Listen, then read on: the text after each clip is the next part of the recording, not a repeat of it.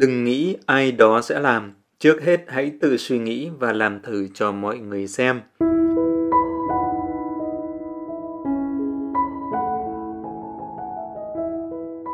Hãy trở thành người nắm vấn đề. Trong phương thức sản xuất Toyota, tư thế tôi sẽ làm là điều hết sức quan trọng. Nếu không trong tư thế này thì việc nhận ra vấn đề và giải quyết vấn đề giữa chừng sẽ trở nên vô cùng khó khăn. Anh V, một nhân viên của Toyota, được giao nhiệm vụ chỉ đạo hoạt động cải cách sản xuất của công ty mẹ tại Nhật Bản. Cùng thời điểm, anh V kiêm luôn việc triển khai phương thức sản xuất Toyota cho một công xưởng tại Việt Nam.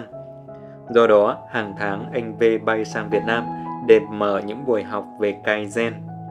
Anh V duy trì hoạt động này trong suốt một năm, tuy nhiên kết quả không được như mong đợi. Mỗi lần sang Việt Nam, anh V lại phải dạy lại từ đầu về cách Kaizen ở Nhật Bản, mọi chuyện diễn ra hết sức dễ dàng, nhưng tại sao lại rất khó khăn khi thực hiện ở nước ngoài? Để tìm ra nguyên nhân của vấn đề, anh về đã quyết định ở lại Việt Nam một thời gian để quan sát cách làm của những người tham gia vào lớp học. Và rồi anh V đã có câu trả lời, rất nhiều người muốn học phương thức sản xuất của Toyota và thực tế họ rất chăm chỉ lắng nghe trong những buổi hội thảo. Những người tham gia là những người rất nghiêm túc, họ ghi chép cẩn thận Đối với họ, phương thức sản xuất này thật là thú vị, thật là hay và thật là có ích cho bản thân. Tuy nhiên, có áp dụng phương thức này tại công sở hay không, đó lại là chuyện khác. Những người học suy nghĩ bằng phương thức sản xuất Toyota là đối tượng để học, còn việc tìm ra vấn đề và tiến hành cài gen không phải là công việc của họ. Họ suy nghĩ cài gen là công việc của những người dưới xưởng. Nếu giữ nguyên cách suy nghĩ này, thì dù tham gia bao nhiêu khóa học, khóa đào tạo, công xưởng cũng chẳng có gì thay đổi. Tại Toyota, người ta lặp lại rất nhiều câu hãy trở thành đường sự, tức là bản thân mỗi người luôn phải ý thức mình là người nắm vấn đề và chịu trách nhiệm đối với vấn đề và suy nghĩ tìm ra phương án Kaizen. Anh V đã biết được rằng những buổi thuyết trình chỉ phục vụ cho những người thích học mà không muốn chịu trách nhiệm với vấn đề nên đã giảm số lượng giờ học xuống. Thay vào đó, anh chuyển hướng coi trọng thực tế anh vào xưởng chỉ cho mọi người cách tìm kiếm vấn đề và gợi ý cách làm để đưa ra những phương án Kaizen. Bằng cách làm này, sau khoảng nửa năm, hoạt động Kaizen trong công xưởng dần đi vào quỹ đạo. Đừng suy nghĩ ai đó sẽ làm, mà hãy tự mình làm. Để loại bỏ lãng phí, từng thành viên trong tổ chức cần ý thức đó là vấn đề và trách nhiệm của bản thân, chứ không phải là của ai khác. Tại Toyota còn có suy nghĩ có vấn đề mà không nghĩ cách giải quyết thì đó không phải là lo vượt quá quyền, vượt quá cấp bậc mà chỉ là hành động đùn đẩy trách nhiệm mà thôi. Có một công ty áp dụng phương thức sản xuất Toyota vào hoạt động sản xuất. Một lần công ty này làm phát sinh sản phẩm lỗi trong khâu lắp ráp. Khi điều tra nguyên nhân, công ty đã nhận ra lỗi nằm ở khâu thiết kế của công ty mẹ. Thông thường do ở vị trí thấp của bé họng nên công ty con rất ngại báo cáo với công ty mẹ mà tự chú ý khi tiến hành lắp ráp, nhưng công ty này đã quay trở lại điểm xuất phát trong cách suy nghĩ của Toyota. Sản xuất hàng hóa với chất lượng tốt hơn, với giá thành rẻ hơn và đã mạnh dạn trình bày những lỗi thiết kế đối với công ty mẹ. Đồng thời, công ty này cũng đưa ra những phương án Kaizen. Kết quả là cả công ty mẹ và công ty con đã có những thành công lớn trong việc hạn chế sản phẩm lỗi. Toyota đã trở thành số một thế giới như thế này. Nếu không nhận ra vấn đề thì không nói làm gì, nhưng thấy vấn đề mà giả bộ như không thấy là điều rất tệ. Cách biện hộ không nói vì sợ vượt quá quyền hạn, thực ra chỉ là cách đùn đẩy trách nhiệm. Ai cũng phải nhận thức rằng mình là người nắm vấn đề thì hoạt động cài rèn mới tiến triển. Các bạn thân mến, trên đây Thợ Đèn vừa chia sẻ với các bạn bài số 33 trong cuốn sách Nghệ thuật làm việc tuyệt vời của Toyota được xuất bản bởi nhà xuất bản phụ nữ và được dịch bởi Nomodas. Đừng nghĩ ai đó sẽ làm, mà trước hết hãy tự suy nghĩ và làm thử cho mọi người xem. Liên quan tới bài này, hôm nay Thợ Đèn cũng sẽ chia sẻ với các bạn một trải nghiệm của một bạn nữ sinh đang học cao học năm thứ hai tại một trường đại học tại Nhật Bản. Bạn này có chia sẻ như sau. Khi còn là sinh viên năm 1 cao học, mình đã từng đi thực tập tại bộ phận sản xuất pin dùng trong ô tô của Panasonic. Tại đó mình được người quản lý giao công việc đó là tìm ra phương pháp kiểm tra chất lượng mối hàn. Phương pháp kiểm tra hiện tại vẫn là dùng mắt thường, vì vậy để nâng cao năng suất sản xuất, cần tự động hóa khâu này để kiểm tra chất lượng. Khi giao nhiệm vụ, anh quản lý đã nói với mình rằng công việc này từ trước đến nay chưa có ai từng làm, vì vậy bản thân em hãy suy nghĩ phương pháp từ nhiều khía cạnh khác nhau và làm từ chúng. Khi đã được ờ, số liệu hay một phần kết quả, mọi người mới có thể đưa ra lời khuyên phù hợp cho em được.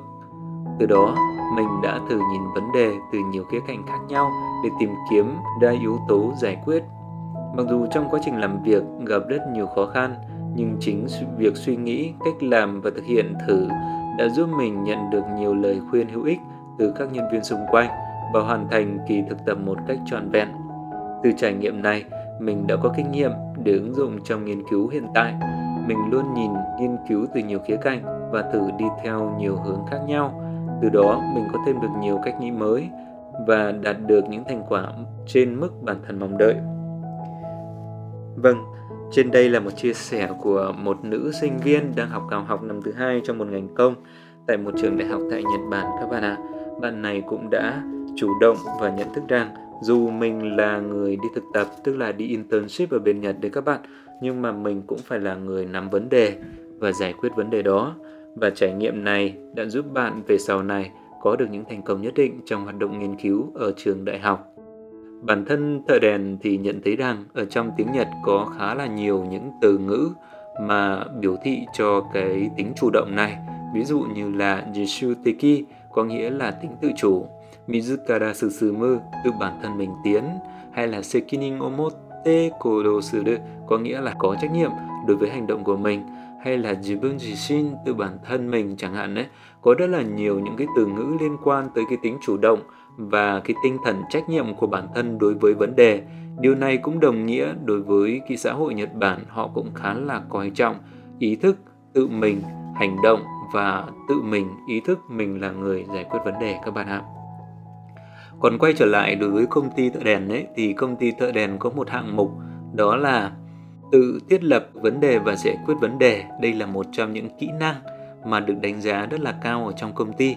Nếu như mà chưa làm được điều này đấy, thì cái khả năng thăng tiến rất là thấp và khi mà đã làm được điều này thì thợ đèn nhận thấy rằng là có thể tiến tới bậc thứ ba trên bậc thứ 10 trong con đường thăng tiến của công ty Nhật và công ty của thợ đèn thì là một công ty đa quốc gia nhưng mà cũng có những cái cách suy nghĩ khá là truyền thống vì cũng đã có lịch sử hơn 100 năm rồi. Điều này cũng cho thấy được rằng ý thức được mình là người nắm vấn đề cũng là một trong những, những yếu tố rất là quan trọng ở trong công ty. Và hàng năm vào hai đợt khoảng độ tháng 4 và tháng 10 sẽ có hai đợt đánh giá và trong hai đợt đánh giá như thế này thì sếp của thợ đèn sẽ đưa ra các hạng mục để đánh giá về cái performance của mỗi nhân viên ở trong công ty. Thì, thì cái hạng mục này cũng được xếp vào một trong những hạng mục vô cùng quan trọng các bạn ạ. Tức là ý thức được mình là người nắm vấn đề và giải quyết vấn đề hay không. Thì bản thân thợ đèn ấy khi mà mới vào trong công ty Nhật thì năm nhất là cái năm mà được bao bọc rất là nhiều. Khi thợ đèn có làm sai không có hoàn thành được công việc ở trong đúng cái thời hạn đi chăng nữa, thì mọi trách nhiệm là senpai, tức là tiền bối các bạn ạ. Tiền bối hoặc là cấp trên của thợ đèn sẽ gánh. Còn sang năm thứ hai đấy thì thợ đèn sẽ được giao một số cái công việc có trách nhiệm và những công việc nho nhỏ như thế này để thợ đèn rèn luyện cái ý thức của bản thân mình đối với trách nhiệm được giao. Và đến năm thứ ba đấy thì được giao một số công việc to to và bắt tay vào nắm quyền chủ đạo.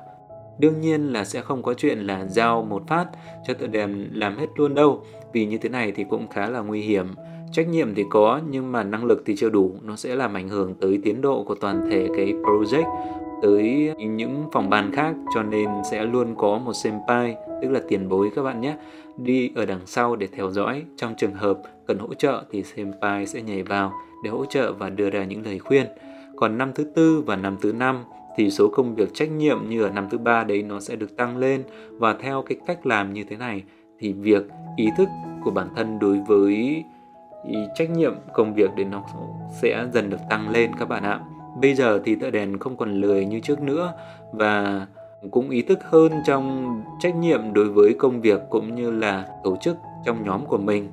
Và qua bài này thì thợ đèn cũng hy vọng rằng là cách suy nghĩ của Toyota này đấy có thể hoàn toàn áp dụng được trong các công ty và đối với bất kỳ cá nhân nào và mỗi người sẽ tự suy nghĩ mình là người nắm vấn đề và giải quyết vấn đề các bạn nhé. Để các bạn có thể tìm kiếm thêm những bài tương tự liên quan tới bí quyết thành công của những doanh nghiệp hàng đầu thế giới như Toyota, các bạn hãy tìm đọc bộ sách Nghệ thuật làm việc tuyệt vời của Toyota được trích ở trong cái bộ sách Bí quyết thành công của doanh nghiệp hàng đầu thế giới, được xuất bản bởi nhà xuất bản phụ nữ các bạn nhé. Xin chào và hẹn gặp lại các bạn vào tuần sau.